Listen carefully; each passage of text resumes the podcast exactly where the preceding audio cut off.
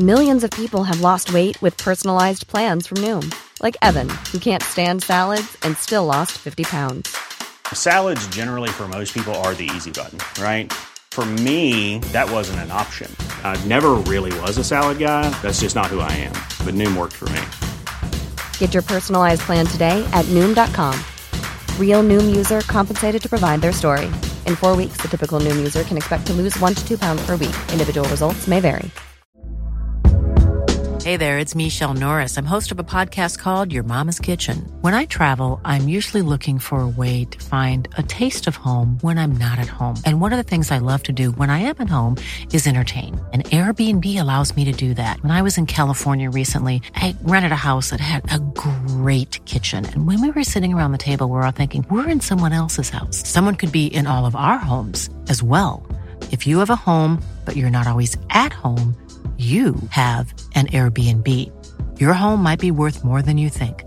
Find out how much at airbnb.com/slash host. Planning for your next trip? Elevate your travel style with Quince. Quince has all the jet setting essentials you'll want for your next getaway, like European linen, premium luggage options, buttery soft Italian leather bags, and so much more. And is all priced at 50 to 80% less than similar brands. Plus, Quince only works with factories that use safe and ethical manufacturing practices.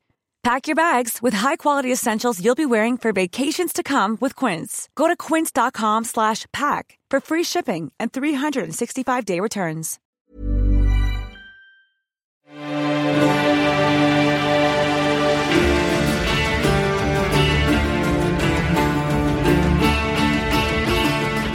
Velkommen til Mægtige Middelalder. En podcast, hvor middelalderforskere taler om den mystiske, mærkelige og frem for alt mægtige middelalder.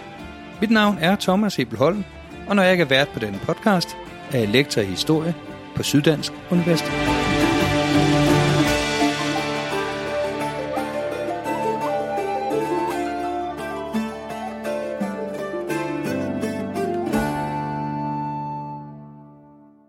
Velkommen tilbage til Mægtige Middelalder. Det har taget lidt tid at komme tilbage øh, efter sommerferien, men nu er vi endelig klar til efteråret.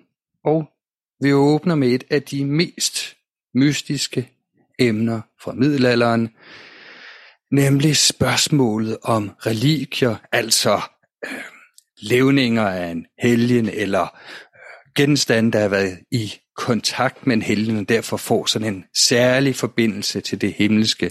Det klassiske eksempel er splinter fra Kristi kors, eller måske Kristi tornekrone.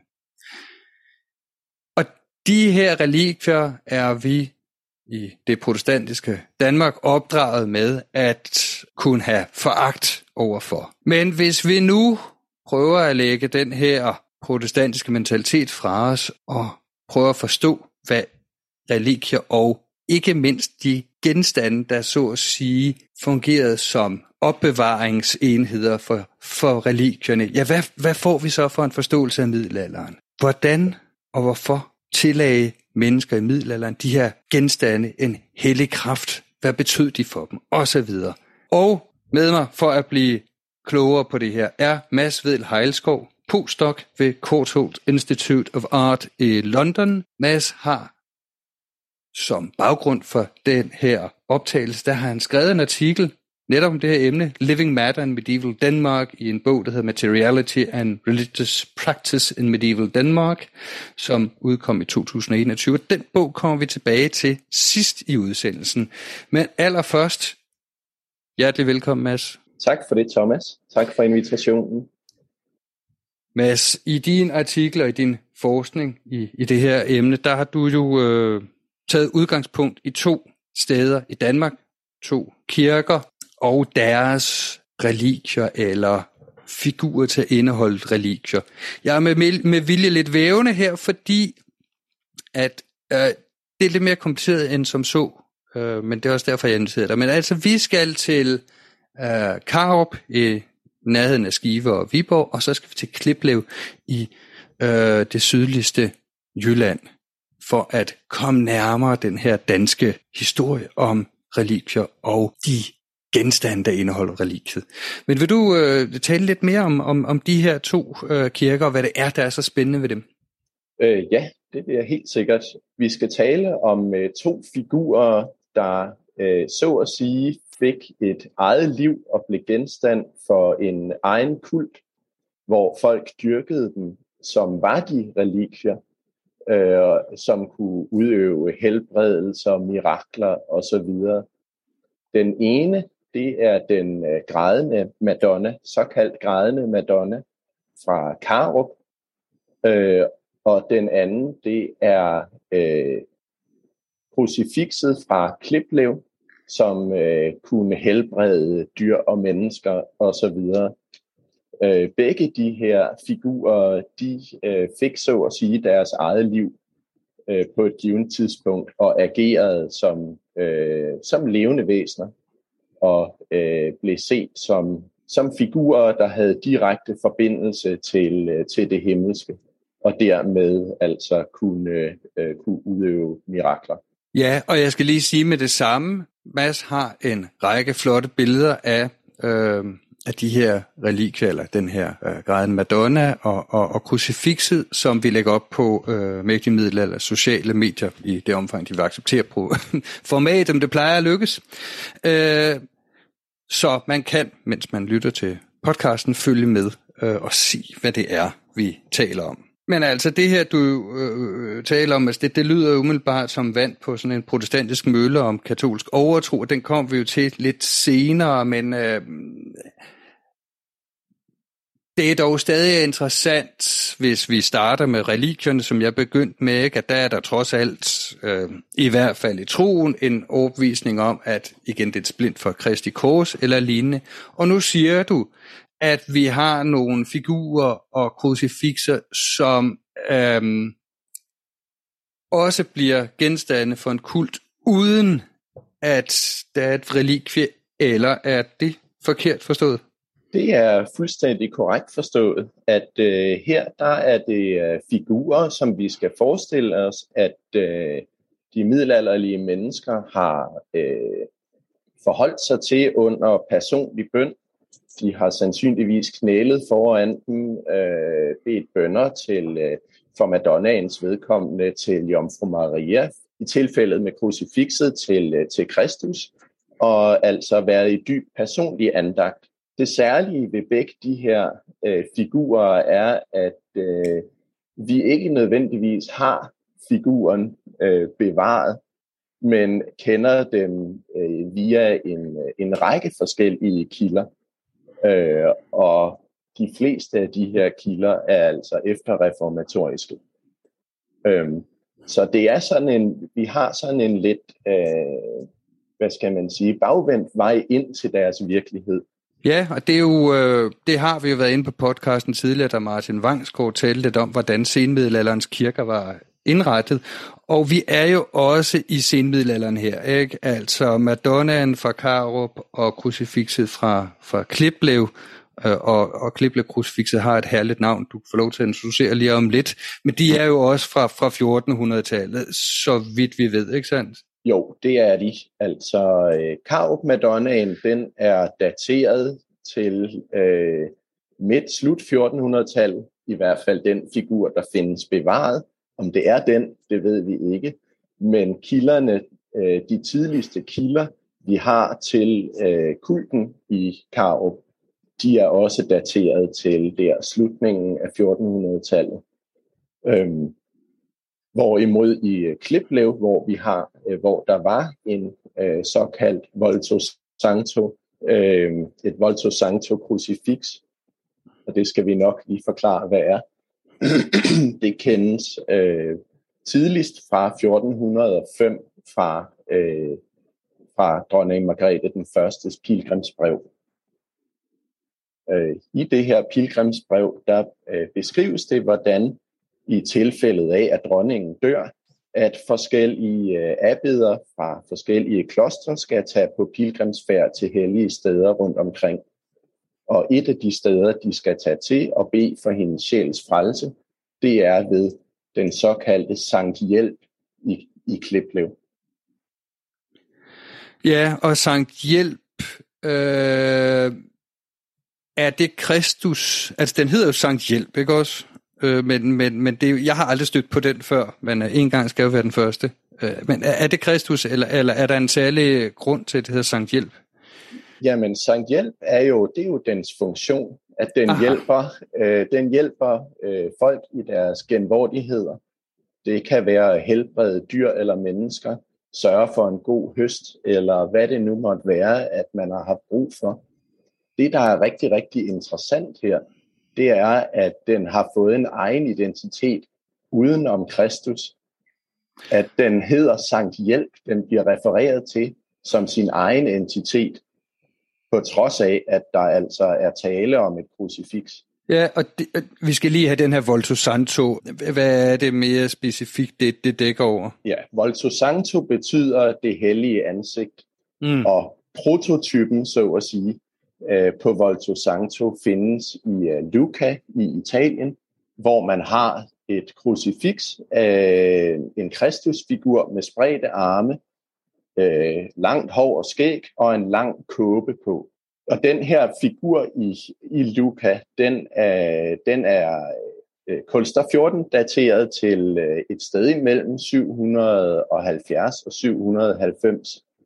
Ifølge dens legende, øh, der er den helt tilbage fra bibelsk tid.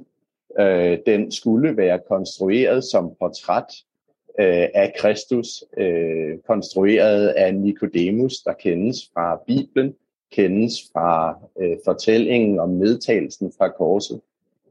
Øhm, og ifølge legenden kom figuren til Luca i 782 fra det hellige land. Så man kan sige, at legendens datering af, hvornår figuren kom til Luca, den er, den er nok rimelig præcis. Øh, til gengæld er den legendariske baggrund måske mere tvivlsom. Ja, Nikodemus er jo sådan en lidt interessant øh, person. Jeg mener, det er den, der hedder Pseudo-Nikodemus, som jo er sådan en slags evangelie, som ikke rigtig er optaget i Bibelen, men som er meget optaget af i middelalderen, hvor man blandt andet får det, englænderne kalder the harrowing of hell, altså efter, eller hvad kan man sige, mellem at Kristus er blevet henrettet, og han, hans genkomst, så er han en tur i helvede og befri alle, alle de fordømte de fordømte sjæle. Øh, så han har sådan en særlig betydning, som måske også sådan kan, kan forklare lidt om, hvor, hvorfor øh, Nicodemus, som for os i dag er en ret ukendt person, har været noget mere væsentlig i middelalderen. Men når vi så, øh, hvis vi tager øh, den, den her Sankt Hjælp, øh, hvad er det folk gør konkret? Altså kommer de og, og, og beder, og, øh, altså beder de, er det simpelthen bønder ved krucifixet i kliplæve, eller er det et, om jeg så må sige, portabelt øh, øh, relikvie, men øh, som jo ikke er et relikvie, for den, den har jo ikke noget, vel? Den, den, den er bare en, et krucifix, men som man tillægger særlig betydning. Ja, den er bare et krucifiks, som man tillægger en særlig betydning, øh, og den er af en type, som har været relativt ukendt i Norden, og man kan måske argumentere for, at den får sin betydning, blandt andet fordi den har, har været et, et mærkeligt syn for mennesker i, øh, i Sønderjylland i senmiddelalderen. Praksis ved krucifixet her øh, kender vi faktisk primært fra de efterreformatoriske kilder, hvor vi har nogle nordtyske krønikeskrivere, der skriver om, hvordan folk, når de kom til, øh, til krucifixet, øh, har bedt om hjælp til øh, forskellige ting.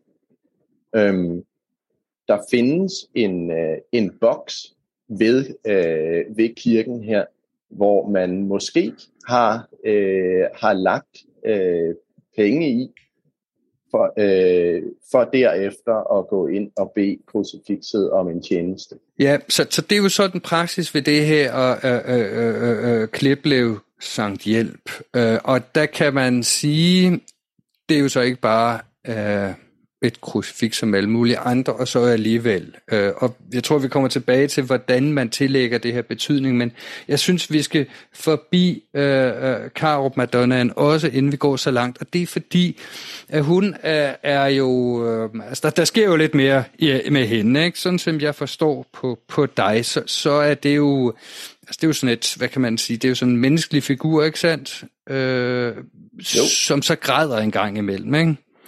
Øh, hvor, hvor, hvor man jo instinktivt kommer til at tænke på, øh, jamen selvfølgelig øh, hvad kan man sige, klassiske øh, helgen af afbildninger, der så at sige, kan interagere med folk, det ved fra tidlig middelalder. Det er som om, det, det begynder at dø lidt ud i højmiddelalderen, øh, men, men, men hvor, hvor helgen så at sige tager en aktiv rolle. Ikke? Øh, men, men det her med, at hun græder, øh, det bliver jo på en eller anden måde en, en, en statue, der næsten som Frans af Assisi har stigma. Eller overdriver jeg her? Nej, det, det gør du ikke. Altså det, der sker, er jo, at, øh, at, at figuren øh, efter sine skulle have grædt.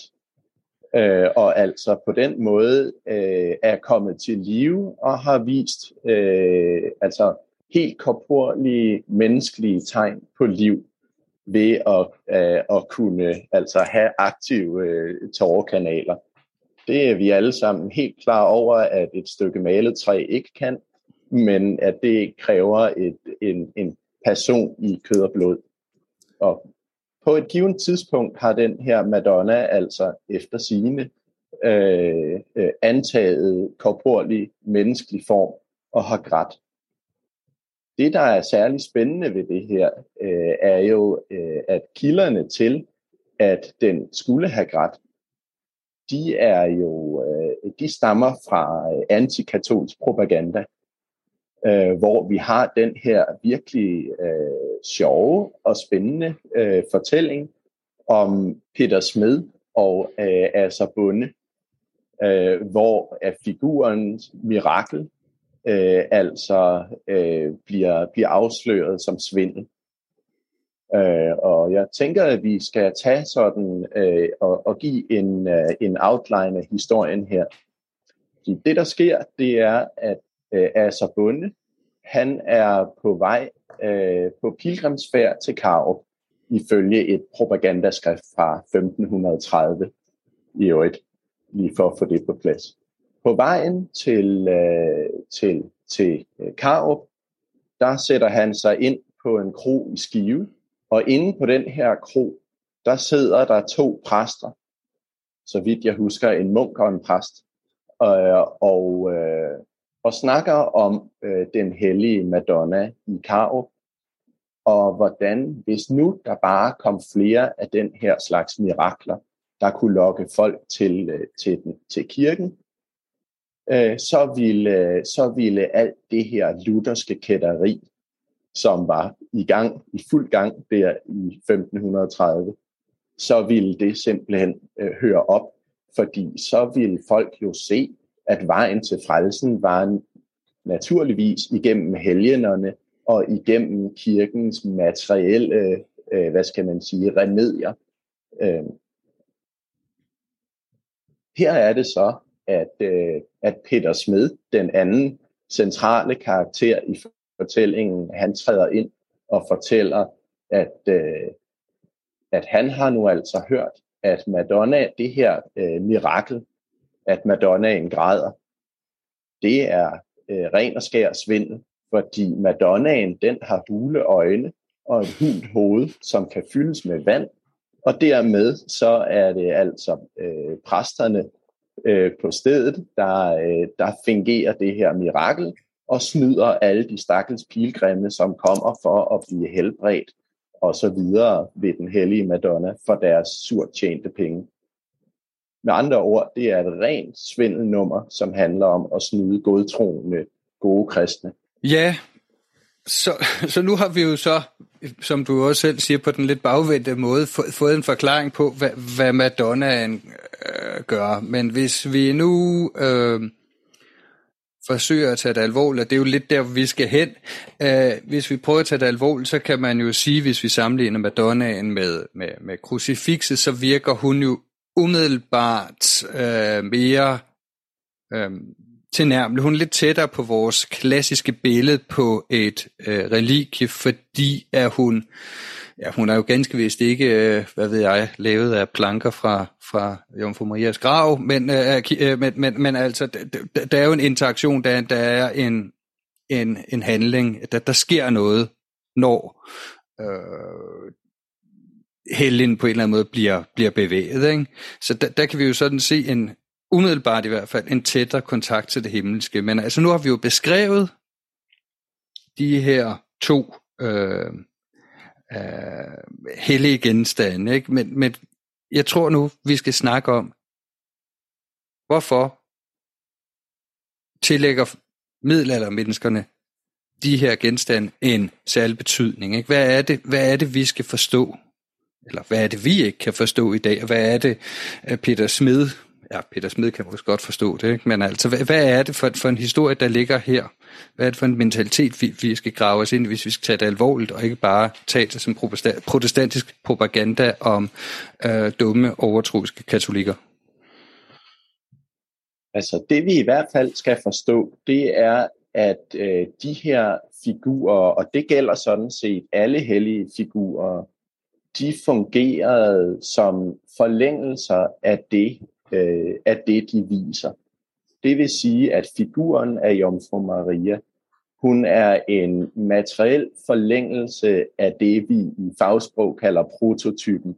Det vil sige den oprindelige Jomfru Maria, som jo ikke efterlod sig nogen, øh, nogen relikvier. Ingen kropsdele er tilbage på jorden af Jomfru Maria. Der er ganske vist nogle relikvier, der er kontaktrelikvier, men altså øh, hun selv blev, hele hendes krop blev øh, steg til himmels. Øhm, og øh, figurerne af hende er så at sige forlængelsen af den helgen, der sidder, skal vi forestille os, øh, ved det himmelske hof. Det vil sige, at figuren er en direkte øh, forbindelse til den Jomfru Maria, der stadig, øh, så at sige, eksisterer, men på et andet plan. Man kan sige, der er figuren bliver en slags portal, øh, en dør til det himmelske, hvor menneskene kan strække sig ind i det himmelske øh, univers, i, i den himmelske sfære, igennem figuren, og den himmelske sfære kan strække sig ud i den menneskelige verden, også gennem figuren. Så den bliver altså et kommunikationspunkt imellem det jordiske og det himmelske for middelalderens mennesker. Ja, det er jo sådan, man frist at kalde det en slags portal næsten. Øhm, og da jeg øh, læste din artikel, der bed jeg jo også mærke i øh, en måde, man kan forstå det på, altså den her figur som en variant af transubstantionen, altså det, der sker, når vi går til nadver, og præsten siger, at dette er Kristi blod, og dette er Kristi læme, og så får man et stykke brød og lidt vin. Ikke? Og det, det ved vi jo altså, instinktivt godt, især som protestant, at det, det er det jo ikke. Men der er jo, der er jo katolsk, øh, den katolske teori, det er jo sådan set, at i det øjeblik, det, det, du indtager det, så forvandler det sig. Altså, det er jo, hvad man vil kalde mangler bedre end en magisk tankegang. Ikke? At, er det det her, der også er, øh, er en del af forståelsen? Det vil jeg mene, der er tale om en, øh, en korporlig materiel transubstantion af materiale. Materialet i det, det bliver aktiveret som del af kulten, altså i det mennesker interagerer med figuren, og den træder ind i sin rolle som øh, mediator imellem det jordiske og det himmelske, så ændrer materialet natur, så bliver figuren, som normalvis er lavet af, af træ, bemalet træ, den bliver til øh, hellig materie, altså den bliver til Jomfru Maria. Den, bliver, den så at sige går i et med sin betydning. Det billede viser materielt udadtil, går i symbiose med det, som det symboliserer. Og så er man så alligevel fristet til at sige, øh, lidt firkantet, hvad er forskellen på et relikvie, så de her øh, figurer, øh, du, du, du taler om og skriver om i, i, øh, i din artikel. Er der nogen forskel? Egentlig ikke. Man kan sige, at relikviet får sin kraft ved at være en direkte øh, del af det hellige. Hvorimod at figurerne her, de får deres kraft ved at agere på samme måde. Altså de bliver simpelthen, øh, de kommer til at blive relikvier, fordi de træder ind i den samme, i den samme diskurs. De træder ind og får den samme rolle som relikvier, og på den måde så bliver de relikvier i, øh, i den kult, der, øh, der opstår omkring dem. Man kan sige i tilfældet Karup, og det er, det er ret interessant, der øh, er, øh, som, øh, som mange nok ved, øh, så for at et alter kan blive indviet, så skal der et relikvie i, øh, altså noget, en, en korporlig rest fra øh, et helligt menneske eller en hellig genstand, eksempelvis det hellige kors. Øhm, I tilfælde, hvor man ikke har et relikvie, kan man bruge indvidet nadverbrød i stedet for. Men i tilfældet Karup, der er det faktisk, der er aldret inde i kirken, øh, indviet med et pilgrimsmærke, der forestiller den hellige Madonna. Med andre ord, så er der sandsynligvis tale om, at det her pilgrimsmærke er et såkaldt kontaktreligie, der har rørt den hellige Madonna, dermed selv er blevet hellig, blevet et relikvie, og altså så helligt, at det kan bruges til at indvige aldret. Ja, det er jo interessant alt det her med, hvordan sådan det hellige kan, kan videreføres, og så at sige, man er næsten til at sige, hvor, hvor, hvor langt ud man kan trække øh, kontakten med det oprindelige øh, hellige. Øhm, og der lyder det jo igen så som om, at jeg er i gang med at, at, at, at fremstille folk øh, lidt som blåede. Der kan man til fordel eller forsvar for middelaldermennesket måske sige, at det er spørgsmålet om, i hvert fald dele af middelalderen, om, om den logik har været helt acceptabel, men der kommer jo også noget andet ind her, som på en eller anden måde øh, næsten binder an med reformationen, fordi øh, jeg nævnte jo det her med transsubstantionen tidligere. Øh, I øh, begyndelsen af 1100-tallet, blandt andet, har man diskussion om, hvorvidt øh, en, en præst, der åbenlyst er øh, en forbryder på alle mulige planer, men ikke mindst øh, moralsk er dybt fordæret, hvorvidt han kan videregive øh, velsignelser og så videre. Altså skal personen, der foranstalter øh, gudstjenesten, være øh, åndeligt ren. Og der er der så øh, middelalderfilosofen Peter Abelard, der siger, øh, det er måske ikke så vigtigt. Det kommer ikke an på giveren, det kommer an på troen og, og det hellige. Øh, så hvad kan man sige? Materiel kan godt være korrupt, men øh, det, det, det handler om, du tror på det. Ikke? Det kan godt være, sat på spidsen, at brødet og vinen ikke forvandler sig til blod og kød, men det er ligegyldigt, fordi at det, det altså troen, altså det er derfor, jeg siger, at det, det, det lægger lidt op af, af, af, af Luther, selvom han nok blive vred over, at man sagde det, men altså der er jo noget sola fide, ikke? altså kun troen. Det, det er troen, det handler om, ikke? det er ikke alt muligt andet rundt omkring. Jo, på den ene side. På den anden side, så er det jo også alt det omkring, det handler om. Fordi de her pilgrimsmærker eksempelvis, de, øh, dem finder vi arkeologisk mange steder. Vi kender fra det internationale øh, kildemateriale, desværre ikke fra Danmark, men, øh, men fra internationalt kildemateriale, der ved man, at øh, man har brugt de her pilgrimsmærker, som har rørt ved det hellige billede, eller som bare forestiller det hellige billede, som helbredende billeder i sig selv. Det vil sige, at man, har, man er gået til et, en syg person, man har sagt øh, nogle øh, hellige besværgelser, øh, og man har lagt øh, et pilgrimsmærke øh, på brystet, på munden, eller hvad man nu har gjort, hængt det om halsen på den syge. Og øh, så finder man så eksempler, øh, talrige eksempler på mirakuløse helbredelser via billeder. Nogle steder har man endda serietrykt billeder, efter at øh, trykpressen øh, blev opfundet, har man simpelthen lavet, lavet dem serielt. De er også bevaret serielt, altså ikke klippet ud endnu. Øh, ligesom forestil dig et, et ark frimærker. Dem har man så solgt ved øh, pilgrimsstederne, og folk har brugt dem. Øh, og her der har man altså sagt, det her har det her forestiller den hellige Madonna eksempelvis, eller har rørt ved den hellige Madonna, og på den måde har man spredt kulten, viden om kulten og kultpraksis ud i samfundet igennem alle de her mange små kontaktreligier, som nogle gange altså kun udadtil, altså i ved simpelthen at, at være et portræt af billedet, har indeholdt den samme kraft.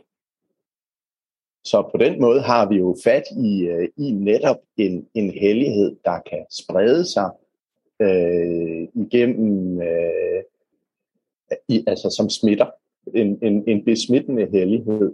Samtidig øh, så har vi for eksempel i den hellige Katarina af Sienas dialoger øh, fra, fra 1200-tallet, der er der en beskrivelse af, at syndefaldet øh, spredte sig fra menneskene til dyrene, til planterne, altså at hele verden blev smittet med synd. Og det ligger til grund for, at, øh, at Gud måtte lade sig inkarnere som menneske og, og genoprette orden i det univers, han havde skabt øh, ved besmittende hellighed igennem den menneskelige inkarnerede krop. Så man har altså begge veje ideen om, at, at synd kan korrumpere og sprede sig, og sprede sig fra individ til individ, fra individ til dyr til planter, men samtidig om, at det også, at hellighed også kan sprede sig på samme måde, og altså helliggøre den øh, korporlige verden. Ja, det er jo den her interessante holistiske øh, det holistiske verdenssyn, man opererer med i middelalderen, hvor alting på en eller anden måde hænger sammen, ikke? Og, og jo også en af grundene til, at, at astrologi øh, principielt øh, må, må tages alvorligt, for, fordi alting påvirker alting i, i, altså, i den her. Ja. Vi har jo eksempler fra eksempelvis øh, en af de fremmeste humanister øh, fra øh, 1400-tallets øh, Firenze, Marsilio Ficino. Han snakker jo om krystaller og, øh, og magiske sange øh, som helbredende remedier.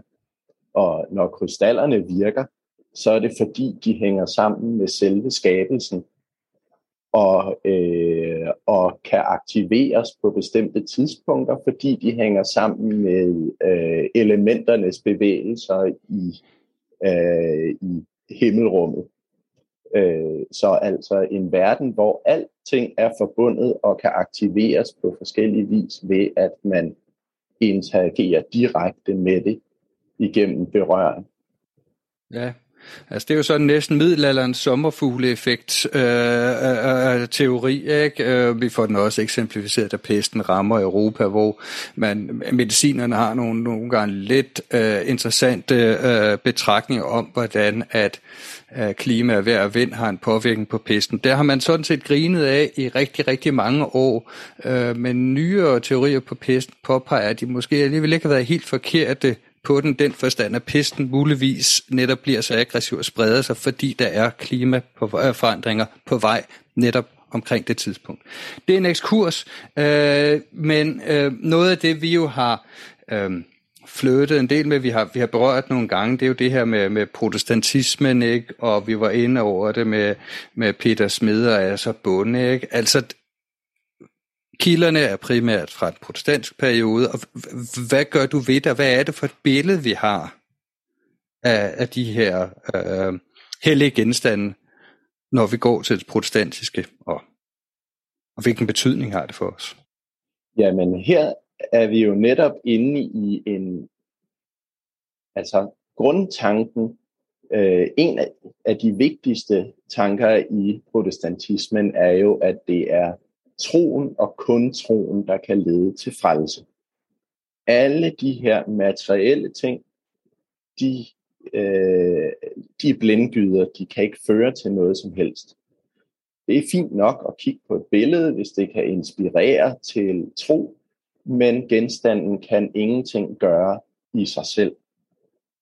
Og øh, endnu, hvad endnu værre er, at hvis man dyrker billeder og genstande, så går man simpelthen imod øh, øh, budet om, at man ikke må dyrke afguder. Det bliver altså øh, den katolske kirke bliver altså beskyldt for øh, afgudstyrkelse, for idoldyrkelse. Øh, så man kan sige, det det billede af de her materielle genstande, billeder, figurer osv., helgendyrkelsen i, øh, i den middelalderlige kirke bliver beskyldt for at være idoldyrkelse af øh, den lutherske, øh, i den lutherske øh, trosretning.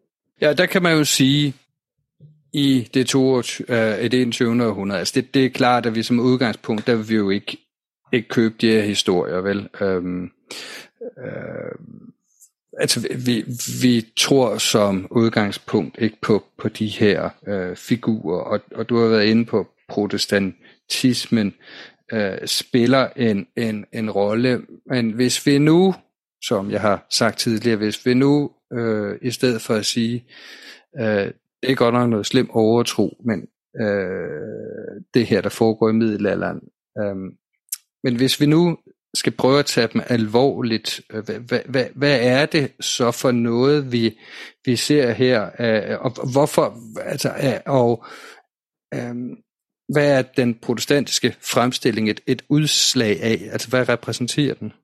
Jamen altså, den, den protestantiske øh, vinkel på det her øh, konstruerer jo på sin vis en, en kirke, som er i gang med at øh, lave et stort svindelnummer over for en, øh, en befolkning, som ikke har øh, midlerne til at, at forstå, at de bliver, at de bliver svindlet.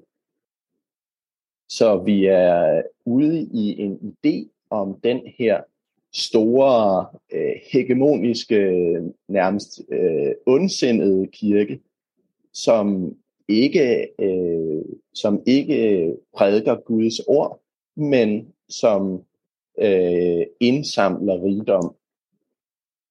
Og man kan sige, at det her billede, det er jo i den grad blevet forstærket i, øh, i, i forskningen i løbet af, jamen faktisk siden reformationen, øh, hvor man ligesom har skulle komme overens med øh, med det her, det her syn på, øh, på den middelalderlige kirke.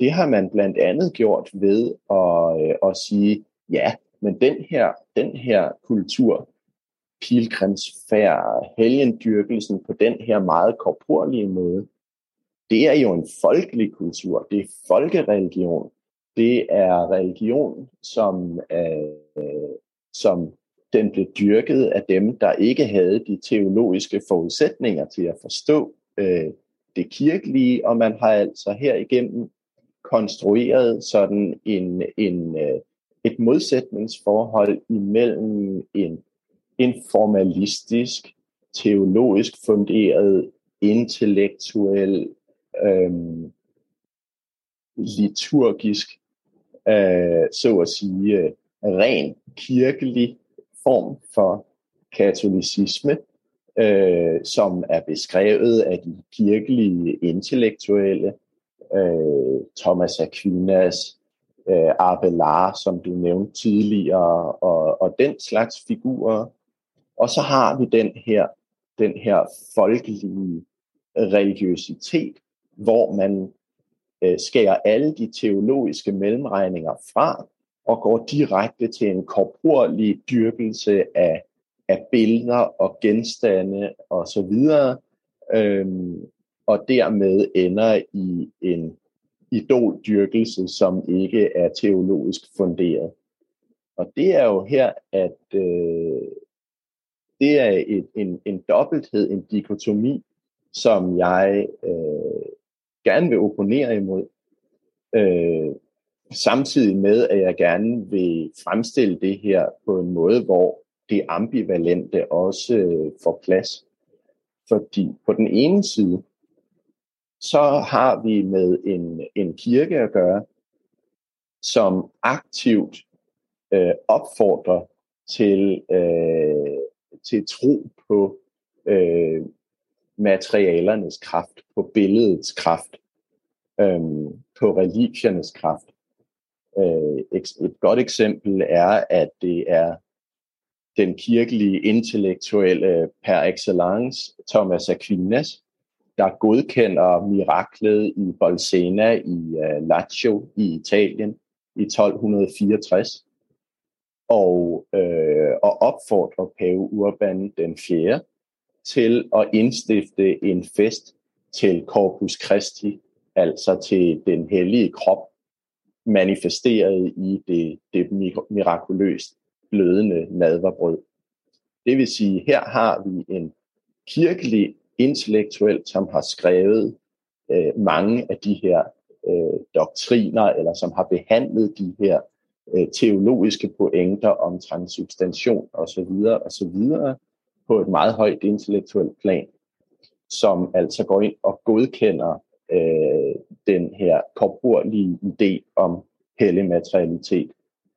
Samtidig så har vi jo i, øh, øh, så vidt jeg husker, 1400-tallet, ja, i 1400-tallet, øh, Nicolas Acusa, som er pavelig legat, som godkender mirakler nogle gange, og er meget, meget skeptisk over for, øh, over for det mirakuløse. Øh, han tror ikke på de fleste af de mirakler.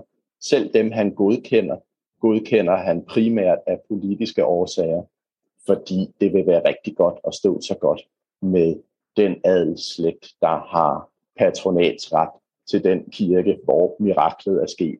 Så man har altså igen inden for den formelle kirkelige sfære, har man øh, folk, som er absolut for, og folk, som er lidt mere lunkne.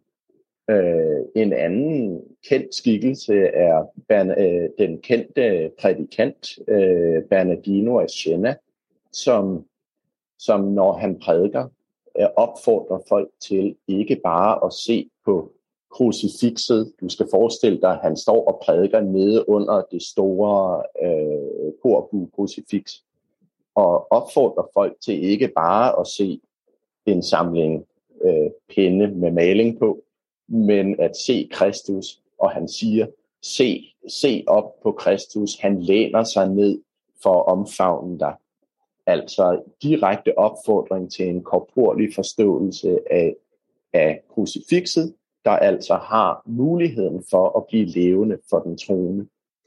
Øh, samtidig så har vi i øh, den folkelige kultur jo folk, som gør tygt grin med nøjagtigt den her forestilling. Så mens Bernardino af Siena, han står og fortæller sin menighed, at, øh, at de skal tro på det levende krucifix, så har vi øh, forfatteren øh, Franco Sacchetti, som har den jo et fantastiske historie om, om den enfoldige krucifixmaler øh, Mino, øh, hvis kone er ham utro. Øh, fortællingen er, at, øh, at Minos kone er utro, og Mino kommer hjem. Hvad gør man så? Manden, øh, manden er nøgen sammen med, sammen med konen, og hun siger, skynd dig ind i værkstedet. Læg dig på et krucifix, ja, på et kors. Øh, Læg dig på et kors. Øh, så opdager han dig ikke. Mino, Mino går ind, der er ikke noget galt, han går ud på sit værksted, ser den nøgne mand, øh, der ligger på korset, og i det Mino kommer ind, så springer manden op fra korset og ud af vinduet. En folkig som han er, så tror, øh, så tror Mino, at han har skabt et så naturtro øh, billede af Kristus, at han mirakuløst blev levende og stak af. Han tror altså, at han har, han har oplevet et mirakel. Konen bliver så sur på sin mand over, at han ikke bare er umandig og ikke kan øh, performe i soveværelset, så hun er nødt til at få sig en elsker. Nej, han er også så umandig, at han er ubegavet. Og det bliver altså så meget, det bliver for meget for hende, så hun tæsker ham. Og det er så det, der er den sjove pointe. Der skal vi forstå en særlig middelalderlig tankegang, at, øh, at det er akkumulation af, at han er, han er umandig og enfoldig. Og det i sig selv er joken, og det er sjovt. Øh, så, øh, men her har vi altså en, en absolut folkelig fortælling om, at det er dumme mennesker, som tror på, at krucifixet bliver, øh, bliver levende.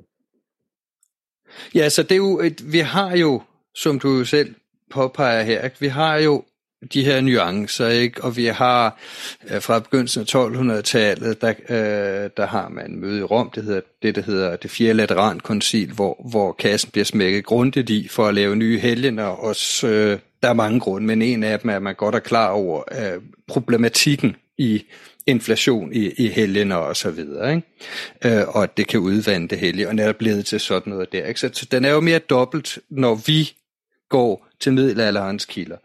Øh, men så har vi jo så øh, vores protestantiske teologer, som laver det her billede af katolske gejstlige, som dybest set er sådan nogle fupmager og tryllekunstnere, som så forfører en flok øh, ret ubegavet, almindelige jævne folk. Ikke? Men så kommer deres projekt jo ind, ikke? fordi det er jo også et uddannelsesprojekt, det protestantismen og reformationen handler om. Ikke?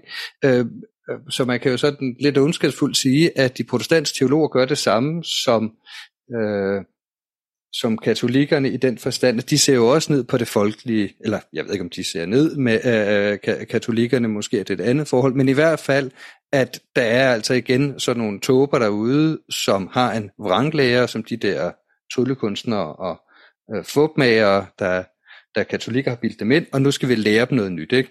Men, men substansen er ens, ikke? Der er nogle idioter, der render rundt. Jo, tanken er jo bag det her, at, øh, at, at folket i begge tilfælde øh, er ude af stand til at, øh, at forstå de finere nuancer. Ja. At teologien er tabt på dem, og de ja. er til falds for øh, fugtmageri ja. ved den, øh, ved den øh, protestantiske version være, og den katolske vil være øh, for de historikere, der har skrevet om de her fænomener som, som folkereligion.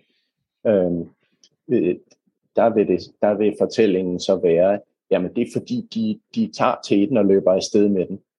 Et sted hen, hvor, det, hvor den katolske kirke ikke er enig. Mm. Øh, så man kan sige, at i begge versioner har vi sådan en, en folkelighed, der på en eller anden måde enten enten er de ofre, eller også er de, øh, eller også løber de afsted sådan med nogle halvbagte, øh, altså øh, pointer. På den måde kan man sige, at, at folkeligheden i begge tilfælde øh, går på, at de i hvert fald har misforstået Guds ord mm. og, og, og kirkens lære. Og nu skal de altså opdrages til at, øh, at forstå det korrekt. Hvor det... at hvor at, at kilderne måske viser nogle, som, som det om, øh, omrids, jeg gav af det før, viser, at, øh, at at det er lidt mere nuanceret end som så, og at man faktisk, og det er en vigtig pointe, synes jeg, at i det samme kulturelle miljø kan man møde mange forskellige holdninger til det hellige, og hvorvidt det hellige kan manifestere sig i det materielle. Det vil sige, at man har faktisk haft en relativ øh, bredt fagnende kirke, der har kunnet acceptere mange forskellige synspunkter, og de har eksisteret side om side. Øhm, og på den måde kan man sige, det er ikke et enten eller, men et både og. Øh, det, det portræt, jeg prøver at tegne af, af materialitetens, figurernes, billedernes, religiernes øh, plads i, i den middelalderlige kirke.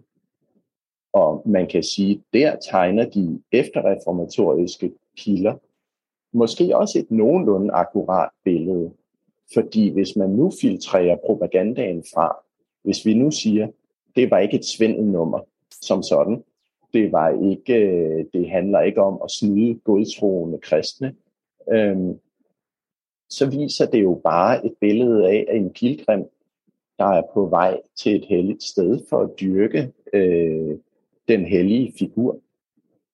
Og hvis vi skal lidt ind i det, øh, så er det jo altså ikke utænkeligt, at det har, der har været tale om en mekanisk Madonna. For vi kender dem fra andre steder i middelalderen, også i Skandinavien. Altså figurer, der har kunnet bevæge sig mekanisk. Og der findes altså et, øh, et eksempel fra øh, Hammer, øh, domkirken i, i Norge, øh, hvor øh, et krucifiks havde øh, noget sådan en, noget svampeagtigt, noget blødt ved øjnene og et hult hoved, og altså har kunnet være i stand til at græde. Og det er beskrevet i 1700-tallet af en, øh, af en præst, der gjorde inventar, og som kaldte det for helligsvindel. Og det er jo også en 1700-tals forståelse. Øh, andre steder fra kender vi krucifixer og øh, madonnaer, der har kunnet bevæge sig, som har kunne bevæge deres arme, som har kunne bevæge deres hænder, deres øjne. Der er endda nogen, der har kunnet stønne, øh, krucifixer, der har kunnet stønne, der har kunnet tale, sige lyde, altså, øh, og altså øh, mekanisk komme til live og er blevet brugt liturgisk og andagtsmæssigt, sandsynligvis også didaktisk. Øhm, øh, især ved øh, tiggerordnernes øh, øh, klostre, hvor at øh, tiggerbrødrene har prædiket for gilderne. Mange af de her mekaniske figurer har faktisk været ejet af gilder, blevet brugt i gildernes forskellige teatralske optog, skuespil osv., men har sandsynligvis øh, også været brugt didaktisk, når tiggerbrødrene har oplært øh, gildebrødrene i den rette tro. Så man kan sige, at det er ikke utænkeligt, at vi også i Danmark har haft, øh, har haft mekaniske figurer, og det er meget tænkeligt, at den her slags figurer er noget af det allerførste, som er blevet ryddet af vejen ved reformationen. Ja, det er jo enormt, enormt spændende. Jeg er altså lige nødt til at spørge, hvis de stønner og, og, og taler, at, at, at, altså for en rationel tankegang, altså hvad er de, de har gang i? Er det, er det butaleri, eller, eller er, er, er, er vi på bare bund? Altså, vi, vi har et eksempel fra øh, øh Sforza-arkivet i Milano, øh, hvor der bliver beskrevet et krucifix fra, øh, fra et dominikanerkloster. Øh, og det her krucifix, det har en anordning, sådan at det kan, øh, at når man drejer Forestil dig ligesom på et, på et ur, man drejer på et håndtag, og, øh, og så øh, øh, vrider figuren sig. Der bliver presset luft igennem, igennem så den stønner, og der kommer lyden af torden. Aha. Hvorefter at øh, det her er en del af den dominikanske øh, ikonografi, hvor krucifixet øh, står på Adams kranie. Det er der en hel hmm. øh, fortælling omkring, hvordan det kors, som blev til, øh, til krucifixet, det blev plantet i øh, Adams kranie, og træet vokser op af Adams kranie. Øhm, og her der finder man altså Adams kranie for foden af krucifixet. Og i det, øh, i det øh, Kristus øh, vrider sig og stønner på korset, så åbner Adam munden, øh, Adams kranie munden tre gange. Aha, og det er så det her med Golgata, som er hovedskalshøjen og så videre. Ja. Yes. Som Men, vi kender fra Legenda Aurea øh, især. Ja. Ja, Jacopo de Voragines øh, gyldne legende. Ja, ja lige nøjagtigt. Mads, vi er ved at nå enden på en ellers ret fascinerende diskussion, hvor vi nok aldrig blev enige, eller ikke enige, men vi er nok aldrig helt for klarhed over, om det er, er, er tro, eller øh, hvad der foregår, og i hvilken øh, grad for eksempel de her øh, italienere, der kunne få krucifix til at bevæge sig og lave lyd, hvilken grad de, øh, de har hjulpet noget på vej, eller om de, som de protestantiske præster vil sige, var en flok fupmager. Øh, men vi har været vidt omkring i hvert fald det her. Det har været meget, meget spændende. Men før vi slutter, øh, der er jeg og min lytter meget interesseret i at vide, hvad du arbejder på nu. Hvad forsker du i? Jamen, øh, jeg, jeg fortsætter øh, min forskning i øh, den her hellige materialitet, men går en, øh, en lidt anden vej ved at se på selve materialerne, og hvordan materialerne selv har en plads i en middelalderlig kosmologi. Det vil sige, at jeg bevæger mig mere over i det naturfilosofiske i mit videre arbejde. Øh, derudover så har jeg helt konkret også gang i en artikel, som er et bestillingsarbejde, øh, som handler om, øh, om middelalderligt træarbejde, simpelthen træhåndværk, som er til en håndbog om historiske håndværk for Bloomsbury. Så det er sådan helt konkret det næste, jeg skal til at arbejde med. Ja, det ligger jo fint i troet, og jeg var på næppe til at spørge dig om netop øh, træet og det organiske og alt det, der ligger her i. Men det er jeg glad for, at jeg gjorde, fordi det betyder, at jeg kan invitere dig igen en anden gang, og så kan vi få øh, opfølgeren på, på Madonnaen fra, fra Karup og, og, og så videre med de her krucifixer, hvor vi kan komme dybere ned i, ja, det materielle med, med træet og dets øh, betydning. Så det vil jeg sige, se frem til, hvis ellers ja, du er med. det vil jeg glæde mig til. Øh, Mads, vi har jo også talt om her, at øhm, vi i anledning af, at vi podcasten starter op igen, så skal vi jo have en lille konkurrence. Og øh, det øh, konkurrence går ud på, det er, at man kan vinde et eksemplar af den bog, du og Sarah Croix har redigeret, den vi præsenterede i starten, Materiality and Religious Practice in Medieval Denmark. Øh, men for at vinde den, der skal man besvare et spørgsmål. Øh, og spørgsmålet er, dronning Margrethe den første udformede et pilgrimsbrev, hvor en af, en af destinationerne var Kliplev, som vi har omtalt i dag. Men hvornår stammer dette pilgrimsbrev fra?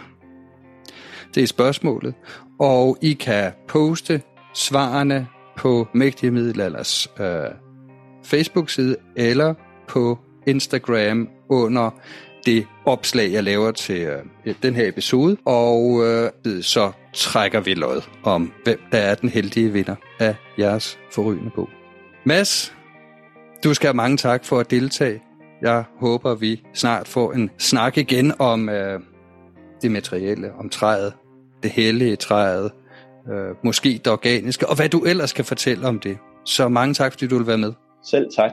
Det var rigtig hyggeligt at være med.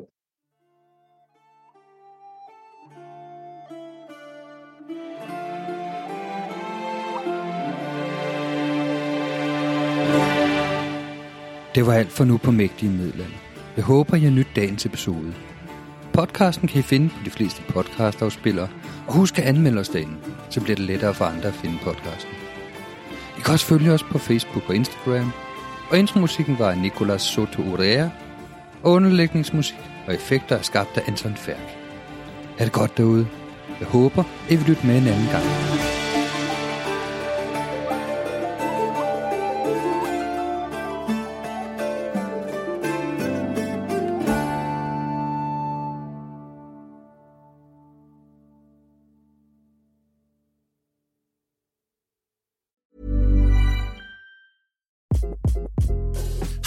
This is Craig Robinson from Ways to Win, and support for this podcast comes from Invesco QQQ, the official ETF of the NCAA. The future isn't scary. Not realizing its potential, however, could be. Just like on the recruiting trail, I've seen potential come in many forms as a coach. Learn more at Invesco.com slash QQQ. Let's rethink possibility. Invesco Distributors, Inc. Planning for your next trip? Elevate your travel style with Quince. Quince has all the jet setting essentials you'll want for your next getaway, like European linen, premium luggage options, buttery soft Italian leather bags, and so much more. And is all priced at 50 to 80% less than similar brands. Plus, Quince only works with factories that use safe and ethical manufacturing practices. Pack your bags with high-quality essentials you'll be wearing for vacations to come with Quince. Go to quince.com slash pack for free shipping and 365-day returns.